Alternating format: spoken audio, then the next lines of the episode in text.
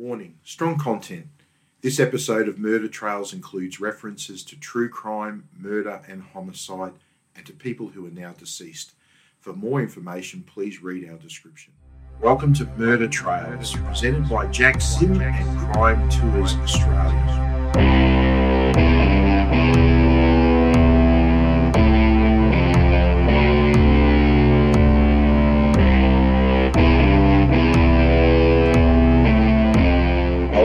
Everyone. Jack Sim here from Crime Tours Australia, Brisbane Crime Tours, uh, author and publisher of the Murder Trails series, and welcome back to our podcast, Murder Trails, episode two of our brand new uh, uh, new series. And joining me today is my friend and colleague, Councillor Paul Tully.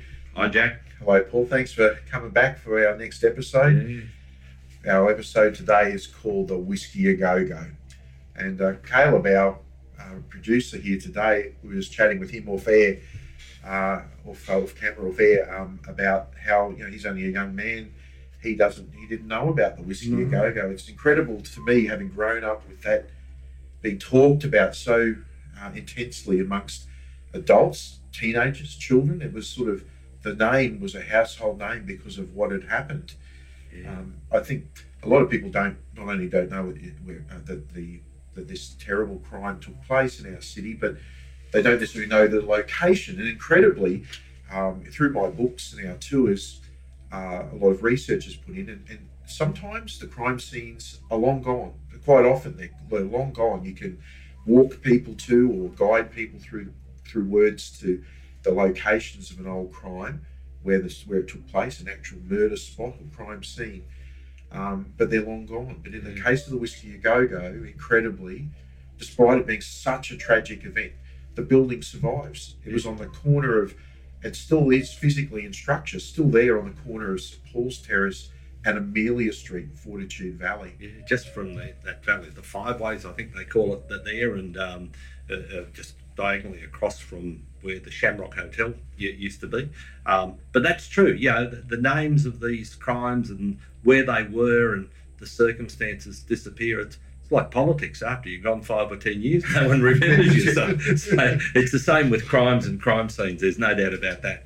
It's it's it's fascinating to me to we we- one of our crime tours we run is the Bloody Brisbane Coach Tour and the Moonlight State Fortitude Valley True Crime Tour, where we walk the streets of the valley and talk about this this uh, era of corruption and grubbery and you know uh, with legal casinos and brothels being the norm. And we take we walk to the Whiskey A Go Go crime scene and our guides hold, we share tablets with photos of what it looked like then and incredibly that the building physically looks almost identical as it did in the day um, and it's it's extraordinary to show people a photo of what the club looked like then show what it looked like after the fire and It's almost identical, Jack. Like when you come down uh, St Paul's Terrace, you're heading towards the exhibition grounds and towards Bowen Hills. Um, the, the structure of the building, as you say, is, is almost identical. And uh, it's quite unusual for, for that is, to be yeah. the situation. quite often with terrible crimes around the world, not just in Australia, but around the world, when a, a building is the scene of a terrible crime, they're razed, they're completely demolished. You know, people deliberately move on, they knock down houses and things. In this case, it just it survived, which I find incredible. Paul, I've long been an advocate. I think that building should be some sort of a memorial, the whole building, top and bottom. Um, I wouldn't want it to be a tourist attraction, but it is something that's so special in the story of our city that I think it should be the stories of those that perish could be told within its structure. Um, and the whole story of this, you know, to me, it should be a landmark that is potent in our city that people for all time remember this very bad period of time. I mean, Yeah. this year is 50 years, half a century, Yeah, and it's still not resolved. Yeah, and, and 15 people died there. It's um, it's very difficult now. So, so you know, it's it's privately owned. It's um, you know, that decision wasn't made at the time, and it could have been, uh, but it wasn't. Um, yeah, I, I think what you're saying, a lot of people would endorse that.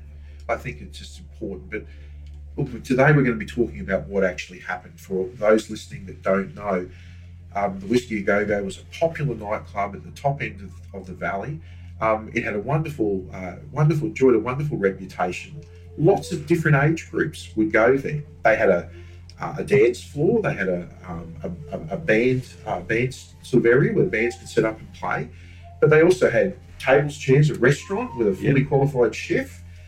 Uh, today, when you think of nightclubs in the valley, most people, younger people particularly, just think, oh, it's a place you go and you get dressed up and you go in and get drunk and, and might have a you know, pretty architectural. There was a bit of that. Yeah, it was a bit of that. Yeah, but, but the whiskey was a bit more broad, wasn't it? In its yeah, it was. It, it took a, a lot Did of people. There, yeah, I think I might have only been there once, maybe twice. But the youngest person who died there was uh, seventeen. Um, I think the oldest was 50, um, but, yeah, one of the uh, victims from uh, Rockhampton. So it was a wide um, group of uh, people, but one of them was from uh, Ipswich. Um, he was 32. And um, yes, it attracted a lot, a lot, of people. It had a name, Whiskey a Go Go. Like, that's one of the rare names that, that people of that era couldn't possibly forget. And everyone knew where that was. Well, it was, it, uh, there was a landmark um, establishment in Los Angeles called the Whiskey a Go Go. And, you know, uh, listeners viewers, you know, this is the era of go-go dancers oh. and you know, great music and you know, good entertainment. As we painted in our earlier episode, you know, cabaret clubs, nightclubs. This was a place where Brisbaneites let their hair down, and the whiskey was no exception. But um, there was a bit of trouble brewing at this time, as we heard previously. Uh, I just thought I might run through some of the people who were there that night. Um, uh, there was Carol Green-Paul. She was a 26-year-old secretary from Camp Hill on Brisbane's uh, south side. Um, she was there to enjoy the, the live music. Her mum was quite concerned about her going along because she'd been following the news, clubs being, you know, Torinos mm-hmm. being bombed. Yes. She was a bit worried about her daughter going. Um, but she wanted to go because she wanted to see a fav- one of her favourite bands playing that night um, with a female cousin. They got dressed up and they went along to see the Delltones. Oh, the Delltones. The Even I'd pretty yep. well forgotten that name too. The legendary Delltones. Yeah. Pee Wee with his big, loud, yeah. his beautiful baritone voice. Yes, yes. Um, they, they were playing at the National Hotel, again, a place well known in Brisbane circles at that time. Um, and, but they were late and they missed the set there, so they decided to catch them at the Whiskey A Go Go. Uh, and uh, so they head along there. Uh, there was already quite a big crowd there to see the Delltones. Among them was William Nolan, Wendy Drew, and Brian Watson, Leslie uh, and David Green. Father and son uh, Ernie and Des Peters were there too to see the band and celebrate the purchase of their uh, first racehorse at the uh, at an auction at the RNA Showgrounds. A pretty 17-year-old waitress, Jennifer Davies, who'd only been in Brisbane three months, um, she brought them their drinks. Jennifer had moved up from Melbourne was living at New Farm. And she'd only been working uh, at the Whiskey Go Go. Um, well, she was working there three nights. She'd only been working there a short time, but she worked three nights a week there and in another restaurant in Brisbane during the day. Uh, also at the club that night were 29 year old uh, Decima Carroll and 23 year old uh, 23 year old barmaid, barman Peter Marcus. Uh, in the kitchen, uh, sampling the cuisine was fellow Cordon Bleu chef Paul Zola from the National Hotel. Um, as the Delltones took the stage, it was it was uh, everyone there you know, clapped and cheered. They were really excited. The guys put on a great great set. Uh, the atmosphere was electric. Everyone was having fun. Most people wanted to stay on until the early hours of the morning. Um, they were all friends, family, members, work colleagues, musicians, their fans, completely unaware of the danger that they were actually in. I, I think most of them wouldn't have realised or connected, um, yeah, the earlier warnings that uh, it was a pretty reputable, you know, sort of club where, where people went, you know, on a Thursday night, the early hours. I, I think most of them wouldn't wouldn't have even given it a second thought. I've, I've, I've interviewed quite a few people, Paul, who were there that night and then left early and through strange circumstances, decided to leave early, and they would have been there normally yeah. and stayed yeah. on to watch the Delltones and, yeah. and Trinity, who were to play Trinity. after the Delltones. They were the house band. Um, they, uh, they, they were due to, I think, play the following Monday, but had been brought on to play that night. Um, but there were lots of people who were who were there right up almost until the firebombing moment, the terrible moment. Um, but they left for whatever reason. You know, they you know, that day something had changed, so they had to go and catch someone else before another club closed. Or it's extraordinary the, the number of people that were just were just part that could have almost died in, in what was about to happen. They, uh, those people I've talked to described that, that everyone I spoke to was well aware of the problems that the whiskey was going through. The owners um, were well-known men. I believe they lived on the north side. The, the Little Brothers. Everyone knew. Lots of people knew them. People wanted to support this club through the problems they were having financially yeah. too. And in fact, many I, I, can tell you two of the people I spoke to who were there that night have told me that they were aware of the financial issues uh, and they wanted to support. They wanted the club to stay open. You know, they loved the place, and despite what they read in the papers, uh, they, they they were really passionate about supporting this venue, which they just they adored. I've got, got to say that the, the prelude to that, which we spoke about in the, in the previous program uh, episode, the um, there was a, a, feeling that something could happen, but no one thought it could be as bad as this. No. Yeah, you know, a fire, you know, the, the petrol being ignited on the steps in the in the uh, tins there, and then just funneling up into the uh, top story.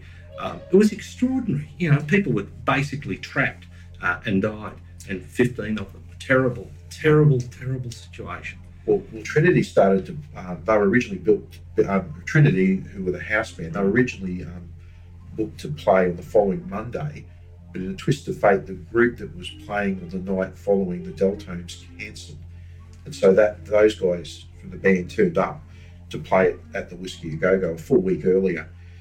Um, this terrible twist of fate meant that two of the band members, Colin Folster and Darcy Day, um, were doomed. 19 uh, year old Will, Faye Will, who worked for Queensland Railways refreshment rooms, um, she also was about to die. She um, turned up to watch Trinity with her brother.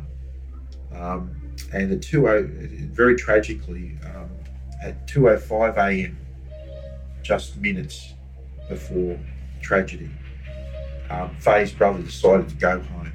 He said goodbye to his sister. Mm. And this was the last time he ever saw his sibling alive. Yeah, and, and it was all over not not long after that. And um, I think the tragedy was that it enveloped the uh, the flames and and the uh, smoke enveloped the club so quickly, and people didn't know where to go, where to turn, how to get out. Um, at 2:08 a.m., um, Constable McSherry drove past the club in his patrol car. He normally patrolled the valley uh, at this time of night.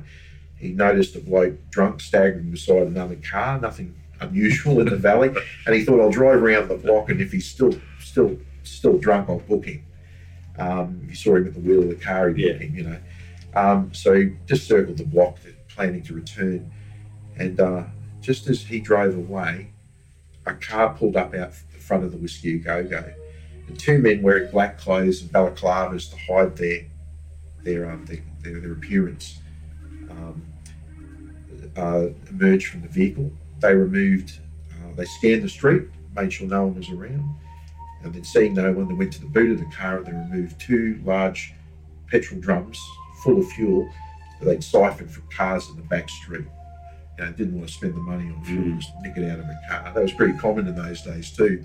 People siphoning petrol from people's cars if you're running low. It's pretty normal. Um, um, one of the they, they, these were heavy drums. They carried them over into the entrance of the club, rolled them into the foyer, and they lit a book of matches, the sort of matches you got from hotels yeah, in the old days, and threw it in. As fuel spewed from the drum, it ignited, and within just minutes, the uh, the club was was enveloped in flame. Uh, my understanding, Paul, is that the top of the staircase there was a there was a powerful air conditioning unit or close to the top of the stairs. This created sort of a draft that pulled the air up, straight up into, into the, the, club. Into, into, the club itself. Uh, yeah. On the first floor or the upper floor of the building, all the windows were glass and they were closed so that the air conditioning could keep people cool. Um, and and there were curtains that hung down from most, if not all, all of those as well. But can I say this? The the actions that happened, this wasn't a disused or an unoccupied nightclub. It was clear, would have been clear from the people doing that. This was their, um, this was the signature tune of what they were trying to do. Um, and they could hardly say it was an accident that they thought everyone was going to get out. This was in the middle of a nightclub performance, and um, the you know the two who were finally convicted, and any others who weren't convicted, you know, who were behind this really stand condemned for allowing 15 innocent people to die. There's no way that this, you know, over the years that followed, the two men who were convicted of it from within the walls of Boggo Road Jail, Brisbane's notorious prison, maintained that they were innocent, the victims of police corruption. We wouldn't do such a thing. Um, you know, it, it beggars belief that anybody could argue that they were not aware of what would happen if you blew up two petrol drums in the entrance to a popular club. The club probably normally would have perhaps as double the number of people, but on this night, think it was around 80 odd people that were there. And most of them did, yes, and, and most of them uh, did get out. But um, obviously, in the in the panic, you know, in the in the seconds after the drums, uh, you know, fired up, um, it was just pandemonium. Lu- lucky that more people didn't die. It was my understanding, Paul, that the, that the air, aircon sort of pulled those flames up the stairs and that the rubber material under the on the staircase um, helped pull that that Yeah. ignited And there was a bend in, in, the- in the stairs back back into the you know top of the nightclub, and um, yeah, and as I say, I would have been there maybe six months before that. You know, it's not the sort the layout of clubs is not something you take a lot of notice of because my images of that now are the external images on the day, you know, after daylight and the fire when the local newspapers just you know turned this into one of the most graphic and hurtful stories that Brisbane's ever seen. The uh, it, it was, and as I said, growing up, you know, it was something people, you know, palpable the uh, impact of the crime on on the era. Everybody sort of knew someone who'd been there that night who either died or almost died.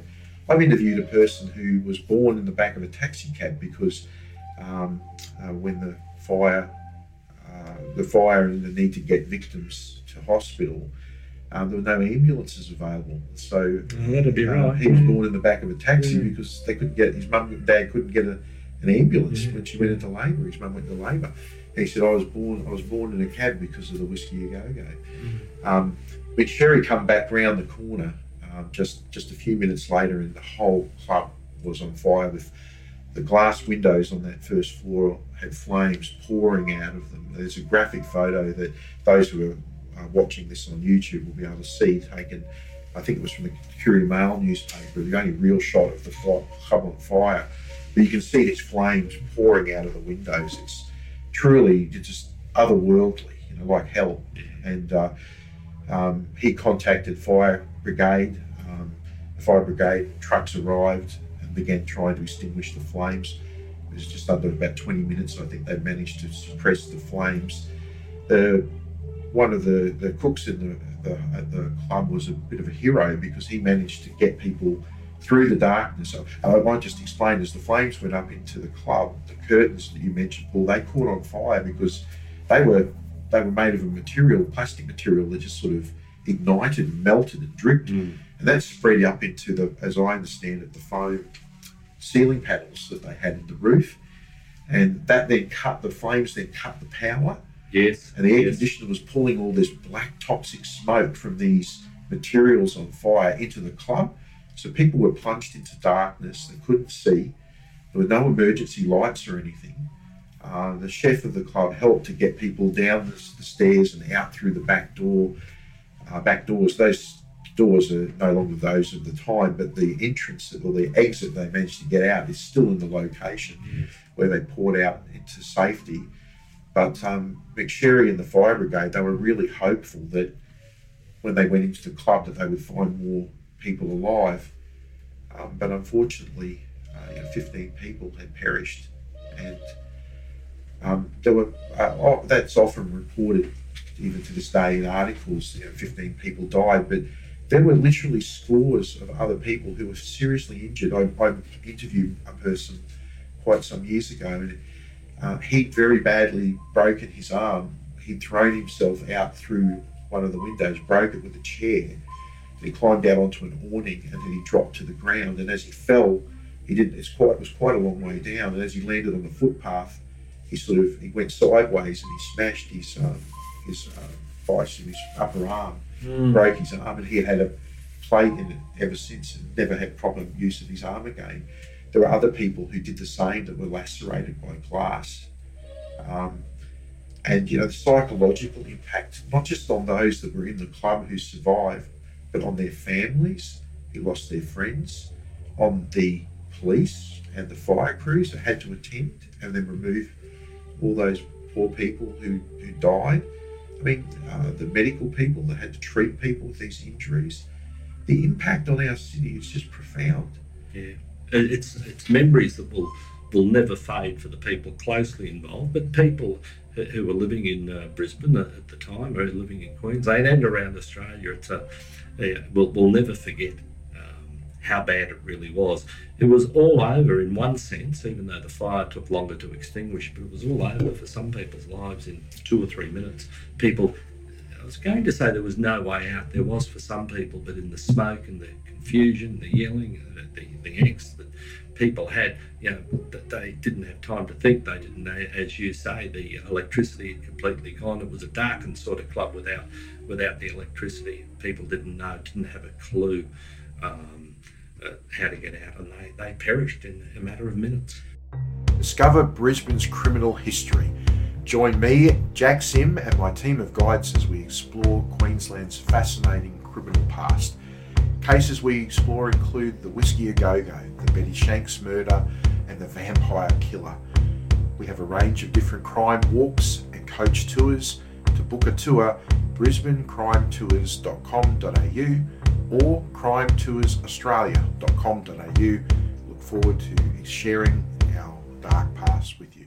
Things like we see today, like fire evacuation plans, you know, the written up plans are on walls and such. This, this sort of thing was not really very rigidly enforced. There was a fire brigade did play a role in trying to bring buildings up to code, and particularly old mm-hmm. buildings, but you know, this was a little bit slacker in those days than it, than it is today. And um, but even to this day, can I say I go into places like restaurants or bigger places, I still look around for the exit doors, you know, even in cinemas and places like that. It, that goes back 50 years. And people might say, oh, you know, you must be happy with the signage. What, who knows? even the emergency lighting might, might fail to work. You sit in a cinema and you've got a couple hundred people in that today. Would they know where to go and how to get out in the event of a fire? Yeah, yeah, fire. That's right. I mean, this and this was a much more simple and naive time too, and you know, perhaps people didn't really think of these things at the time. But who would have ever thought that something like this would happen? You know, just was such a um, just such a shocking thing. Um, um, one of the urban myths is that uh, that uh, the perpetrators blocked the exit doors with drums of uh, spoiled old oil. Oil and fat. Fat, yes. yes. Uh, that's one of, or another version I've heard is that the perpetrators blocked or locked the doors from the outside so people couldn't get out. And that's not that's not true. What is true is that there were two drums of spent kitchen oil mm. that were in the fire exit area, and that made it very difficult for them to yeah. get out. But I think it was accepted um, at the time. That was where it was pretty well normally stored, and there was nothing there was unusual, unusual, about, about it. it and as you say, when the ball- two balaclava persons turned up, they had a quick look around. They weren't pre-planning and doing other stuff at the back or, or at the side. They turned up and quickly lit the fire yeah. and disappeared. Yeah.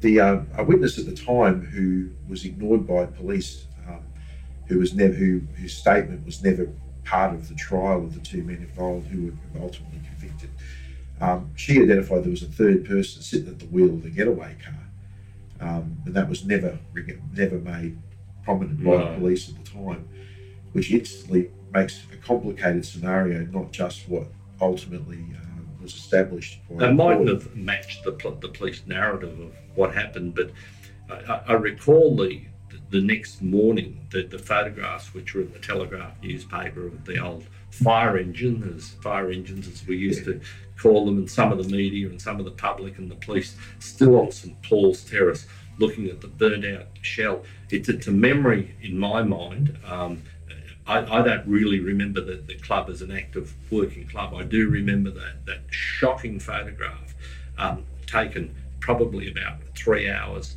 uh, two to three hours after the uh, bombing. Um, that's what's in my mind, and, and, it's still there 50 years later, even when, when I go And um, over the years, my boys are now in their early 20s. We go to the exhibition, we'd find a park down past St Paul's Terrace. And going past that building, I'd point that out to them so that they knew part of the history of Brisbane. But that, that, um, that fire scene in, in the newspapers is still shockingly in my mind 50 years later. The uh, one of the uh, this was the era as we were, as we were talking about in the last episode of Joh Bjelke-Petersen, Premier of Queensland. The Premier came out at the time and said that there'd be swift justice. Just a few days later, two men whose names became not only infamous in Brisbane but Australia wide um, were arrested and dragged before the court, protesting their innocence pretty much from the start. Um, one of them, uh, well, the two men involved were John Andrew Stewart who was reported in the Telegraph as being 32 at the time of, of the crime, Mm-hmm. and James Richard Finch, an Englishman, um, a friend of John Andrew Stewart. Uh, he was reported as being 28 in the Telly as well. They, um, these two fellas had a long and extensive criminal background, especially John Andrew Stewart. Um, Stewart uh, was a good friend of Brian Bolton, who we, we talked about in the last episode. Yeah, the journalist from the Sunday Sun, yeah. And he was one of the sources that Brian Bolton was using to reveal this situation with southern criminals muscling in on the on the Brisbane nightclub scene in an Yeah. attempt to extort money and protection money. And probably not necessarily realising that the uh, criminals moving in was, but one of them was at least the person Brian Bolton was talking to. That they'd set the scene that, oh, this is what we know, that, yeah, they're going to muscle in on the scene, they're going to try to extract money and, and uh, extort um, nightclub owners and operators. Um, but it all kind of appeared to come true. And of course, uh, Stewart and Finch always said that they were verbaled by the police. Um, but as we've discussed does- in what relation. does, what does that mean? Oh, verbal means um, well. In one- they said they had a police had a prepared statement um, for them to sign, and of course, if they if they, they say it was uh, given voluntarily, there were lots of cases like this where people were verbal that it was just he said, she said, the police said that you know you said this, but then you refused to sign the, the document. This, this, this was a. I- I remember when I was researching another very old crime from the 1930s. This was actually part of police training in Queensland back in the early days. Is you would type up a for- listeners and viewers would, wouldn't know, but this was a standard type of policing before many of the improvements that were made in our justice system. A police officer knew that a knew in inverted commas Knew for a, sure. knew for sure that a fellow was guilty of burglary, for example. And so they bring him in, he was a known burglar, and they put a statement in front of him that he burgled six houses in Ascot on Brisbane's north side. And it'd be all typed up that I, yes, I, on this date, I, at this time, I burgled these houses. A typed confession, they put it in front of him, and they would then put pressure on him to sign it, uh, agree that he would do it. I've Yeah. met many old crimps who told me that they used to sign stuff and they'd make deals with the police that they'd cop a sentence in relation to these charges so that their friend or someone else would be let go or the police did deals with criminals. It was an actual technique, as abhorrent as we might find it today.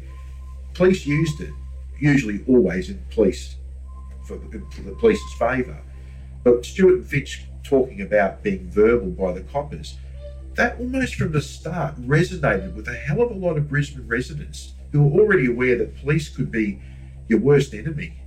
That's true. But as you and I have discussed um, in relation to other matters, you might get verbal. That doesn't prove you didn't do the crime. Like the police probably, in a lot of cases, knew knew who was right for it. And even though they were verbal, and um, in today's sort of um, criminal and judicial sort of proceedings, that, that would be horrendous and probably see the police charged uh, with, with offences. Uh, the fact that they were verbal and uh, statements were presented for them to sign, um, they didn't necessarily mean that they weren't guilty. I, an old detective friend of mine who's passed away now, who learned his craft in the 30s and 40s. He's long gone now, but he lived to quite a ripe old age. He said to me, he said, "Look," he said, "people today would, would find it unacceptable," but he said, he said, people don't understand the type of vicious pricks we were dealing with. That's his exact words. He said, dangerous and evil men. He said, Mm, we had none of the policing techniques of today. And he said, this was a power play. When you had him sitting in a chair under questioning, He said this was a power play between two parties, us and them. And he said, if you could screw him on getting, you know, if you could get him pinned down with a statement, he said, then you could, you know, you, you, you had something over him. And he said, he said, we were, he said, lot of the crims of the, of the era he, uh, he went through, he said, they couldn't read and write. He said, so we had to type it up for him. Yeah, Because they had to go before a court. Yeah. And he said, he said, he said, I'm not making excuses. He said, I, I know for a fact that at times this was used wrongly. But he said, in, when I, in my day when I was taught, this was a technique to secure and make society safer from some of the worst bastards you'd ever come across. Yeah. across. Well, why wouldn't you plead guilty to 10 charges to avoid another 20? Yeah, you know, it's sort of from that era, the From 30s, 40s, 50s. Yeah, and it's very hard in today's, you know, it's like political correctness. If you go back 20, 30, 40, 50 years, if things were normal, they mightn't have been right. But they were normal and they were pretty well accepted by society. And uh, that doesn't surprise me that, that you know, what the police officers in that 30s and 40s and 50s in Queensland uh, were, were doing. Look, and, and for listeners and viewers, don't think for one moment Paul and I are condoning these sort of acts at all, but but it was a different era, and it's very important we talk and discuss some of these sort of differences. When Stuart Finch claimed, though, that police had verbaled him, it resonated with a lot of Queenslanders who'd been on the wrong side of the police. Mm. And by this time in Queensland, the police force was almost like a semi paramilitary sort of group. You know, they were a group, very close Very organisation. tight knit, Tight-knit. um, and very tough. Yeah, very tough, physically tough. You know, this was the era where the, the other thing that's changed, maybe it's different today, but you know, there were police often used physical force to. Do you remember the old telephone book technique? Yeah, Those days right, when yeah. the telephone book was that, that thick. I know many cases, barristers have told me over the years that they had no doubt that the, uh, the their clients were telling the truth. The book was placed on their stomach and they were hit, and um, because there were no marks that were left on that, but it made people confess to crimes which probably they did, but uh, they wouldn't have otherwise admitted to it, except for the, the, the physical punishment. Now, that, yeah, I'm talking about, I guess, an era in the 20s, 30s, 40s, 50s. A friend of mine, Kevin Gregory Ryan, a standover man and thug of the 1940s and 50s. He's uh, he's gone now. Kev was a physically big guy, worked in Brisbane and in Sydney as a standover man. That is a, a debt collector and so on. Mhm. Knew all the characters of the day. He was a dear friend of mine. He had a he had a phone book's worth of criminal history behind his life, um, and uh, but but Kevin said to me, he said, we expected coppers to do this to us. And he said it was part of, you know, when you're in the criminal circles, this is what police did. And we expected it. And he said, like, and if they didn't do it, he said, we would have had them for dinner. Like, he said, like, he said, you know, it was a different time. And he didn't have much time for, uh, he said, give me the days where a copper would just belch in the gob and then demand you signed a statement. He said, I'd rather that degree of honesty from, from him than he said, someone sitting there trying to get into me head and understand me and be kind and that. He said, it's just a different time, I guess.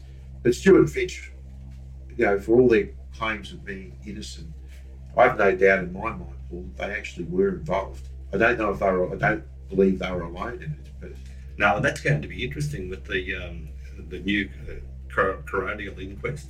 Uh, we're still waiting for that to be handed down. Whether there were others who are in the criminal scene in Brisbane, well known in the criminal scene for various reasons, um, whether or not they were involved as well. Not necessarily on the night, uh, but certainly Well, be behind, behind behind the this scenes, extortion. Yeah.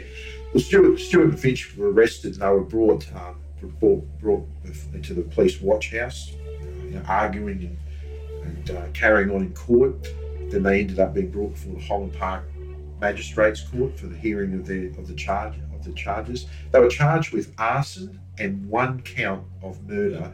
They were oh, they actually were charged with um, 15 counts of murder, but only one charge was what was what they were going to face in the Supreme Court. Right. What, it was in relation to one of one of those who died. Paul. It was the 17 year old, I believe, and uh, it's, a, it's a technique which has been used quite properly. That if for some reason um, that charge failed, um, they could charge them. Well, you can't be. Well, the law has been changed. You know, the double jeopardy law has been changed in Queensland, but you could never be tried again if you were found not guilty.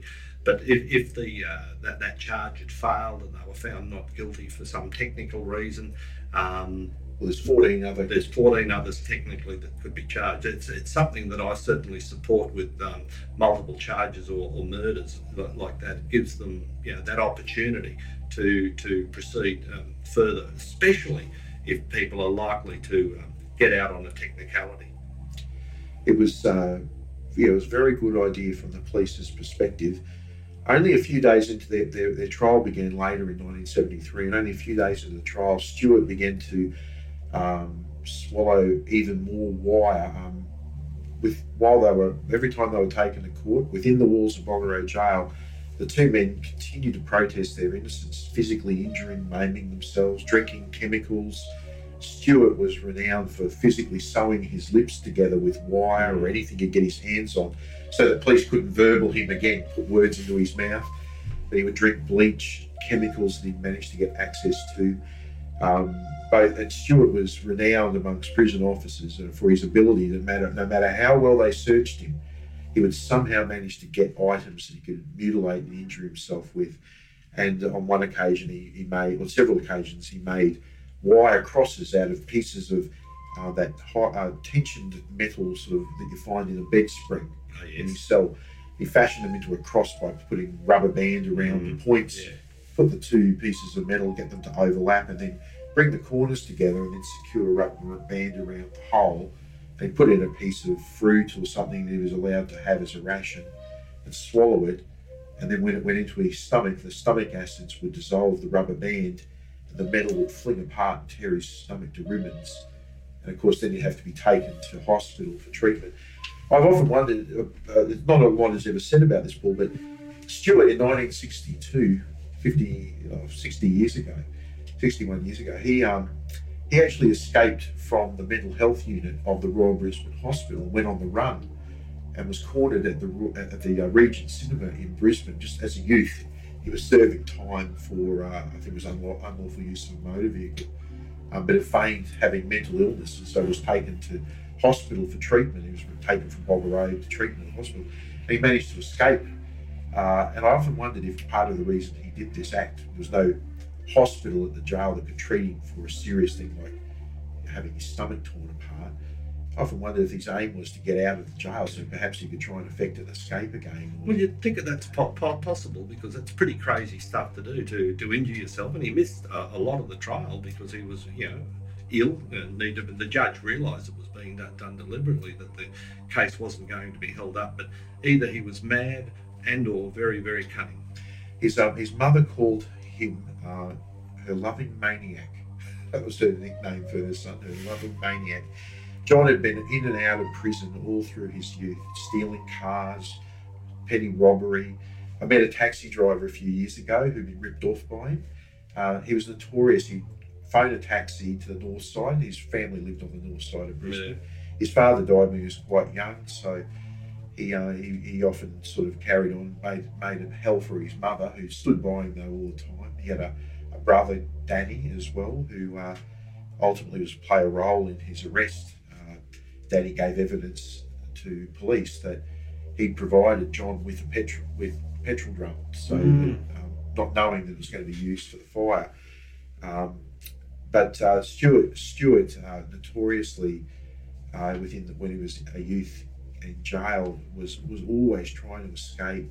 Um, he was a prolific writer of poetry. Uh, officers found him quite a nice guy. Like if he liked you, he liked you. If he hated you, he hated you. He always knew where you stood with John Andrew Stewart, by all accounts. Um, but yeah, as you said, like uh, during his trial, he, he sacked his defence counsel. He was unrepresented at the time he was actually sentenced. He was, he was lying in a hospital bed. First time I think in Queensland history that someone had been sentenced to. I think that might be Australian history. Sentenced, sentenced to a life imprisonment and what wasn't in the court to hear the sentence being handed, handed down. down. Yeah. So as I say, it was either really crazy or really crafty.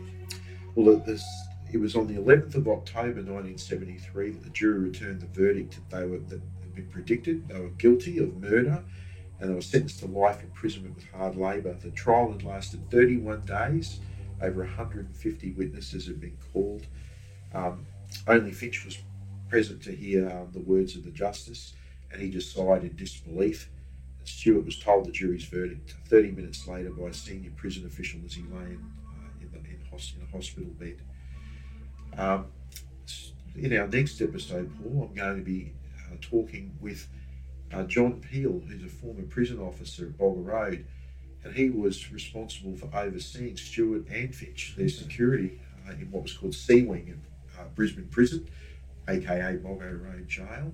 And John, um, John's going to share his insights with us about what they were like as individuals. But uh, like we've already alluded to it this episode, you know, the question of whether or not they actually did what they did. And uh, uh, under parliamentary privilege in 2015, uh, a well known former criminal made the claim that he'd actually been the one that had set fire to the Torino's nightclub in the valley. And he claimed that he'd been ordered to do that by two men whose names are now infamous in Queensland and have long been characters dark, shadowy figures in the background of our of our city and our state, and that's uh, uh, Vince Dempsey and Gary Dubois. Mm-hmm. These men, uh, I, I had a 1930 Studebaker in the Studebaker Club, I'm a member of the Studebaker Club, and these blokes fancy themselves as kind of modern day outlaws in a way. They drove far, fast Studebaker cars. They um, they uh, were involved in armed robberies and thievery. In 1980, they were named as being uh, it was recommended that they uh, their names came up at the inquest into the disappearance of Barbara McCulkin and her daughters, yes. just a year after the Whiskey Au Go Go firebombing. Uh, almost almost to the month, there was uh, in in, uh, uh, in early in 1974. to Barbara McCulkin and her two young children were abducted from their Highgate Hill Brisbane home, and for decades it was unknown exactly what had happened to them but uh, Gary uh, Dubois and Vince Dempsey were named as being by neighbours as being seen leaving the property around the time that the women disappeared. Uh, charges were recommended to be laid, but never were. And in more recent times, though, their names have come up again in relation to this era of Brisbane and the disappearance of prostitutes and individuals. It's quite extraordinary that uh, the suggestion these days is that they were behind, the organisers behind uh, the Whiskey Au Go Go. You enjoy reading about true crime? The Murder Trail series explores some of Queensland's most infamous cases, including Who Killed Betty Shanks, Slim Halliday, the taxi driver killer, the rampage of killer cast, and Innocence Lost, the last man hanged in Queensland. Just some of the titles available at jacksim.com.au. I'm Jack Sim. Please support my local publishing business as I explore some of Queensland's dark past. Uh, shall I tell you what I reckon, Paul? Please do. I think that John Andrew Stewart and James Richard Finch were definitely involved. Um, I think uh, the man who drove the car was uh, Billy McCulkin. I think he drove the vehicle, well-known tattoo parlor yeah, yeah. Uh, operating on. Uh, I think he was the one that drove the vehicle. That's my feeling, just from people I know I've spoken to. I think O'Dempsey and Dubois uh, were behind organising it, and I think John Andrew Stewart was feeding his friend Brian Bolton and other journalists and police a fictional story that Southern criminals were going to stand over local operators. I think this was a local plan. I yeah. don't think there was a southern element to it at all, just like that detective said. I think that bit's definitely right that it was was local. Um, but those other two who weren't charged uh, originally with the McCulkin murders, I think that was right because they decided, the Crown decided that there was not enough evidence at the time, but uh, they ultimately um, they were, were found guilty. They were found guilty. Gary Dubois died in jail, yeah. Vince Dempsey is currently serving life in relation to the abduction of yeah. the McCulkins. The, the story behind that we'll explore in another episode in more detail, Paul. But essentially, Barbara was aware her husband had driven the vehicle or played a role in the Whiskey Au Go Go and told friends and family and neighbours that her husband, you know, she, if, if he didn't better treat her, she would go to the police. And so uh, Dempsey in Dubois, in my view, there's no doubt, then stepped in to silence her.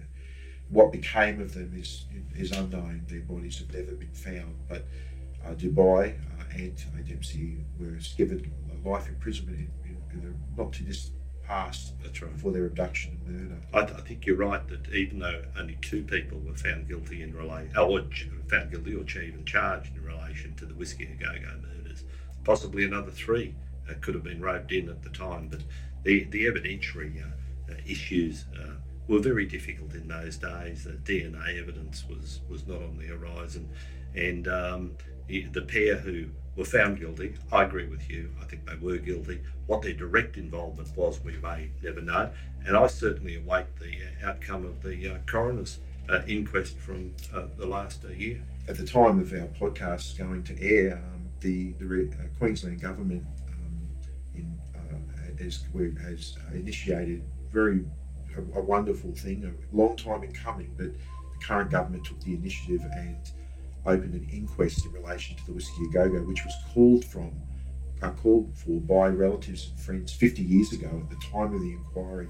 People were so palpably concerned that, that the truth might not be able to be found unless something as as uh, as uh, with the legal abilities of the Royal Commission. People were calling for it way back then.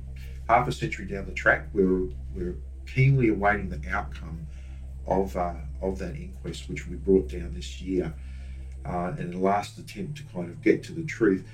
Uh, uh, one thing I often, just one last point, Paul, it quite often comes up. I get people say to me or contact me when I go to book signings or on tours, and they say, "Oh, but you know, I don't think Stewart and Finch were involved. They believed the story that these men were innocent." Uh, look, one thing that's sort of been forgotten time is that James Finch confessed to his role in the crime.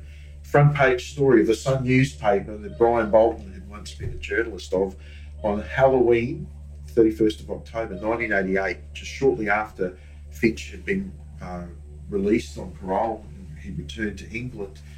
Uh, the day after, he made a live via satellite confession on national television to Jana Wendt, the, the wonderful current affairs you know, journalist of the day. He, he confessed to the Sun newspaper uh, to, uh, again, another wonderful, great journalist of the day, Dennis Watt. Yes. And he uh, made a full confession to him with all the details of his involvement and John Andrew Stewart's involvement in the Whiskey Au Go Go.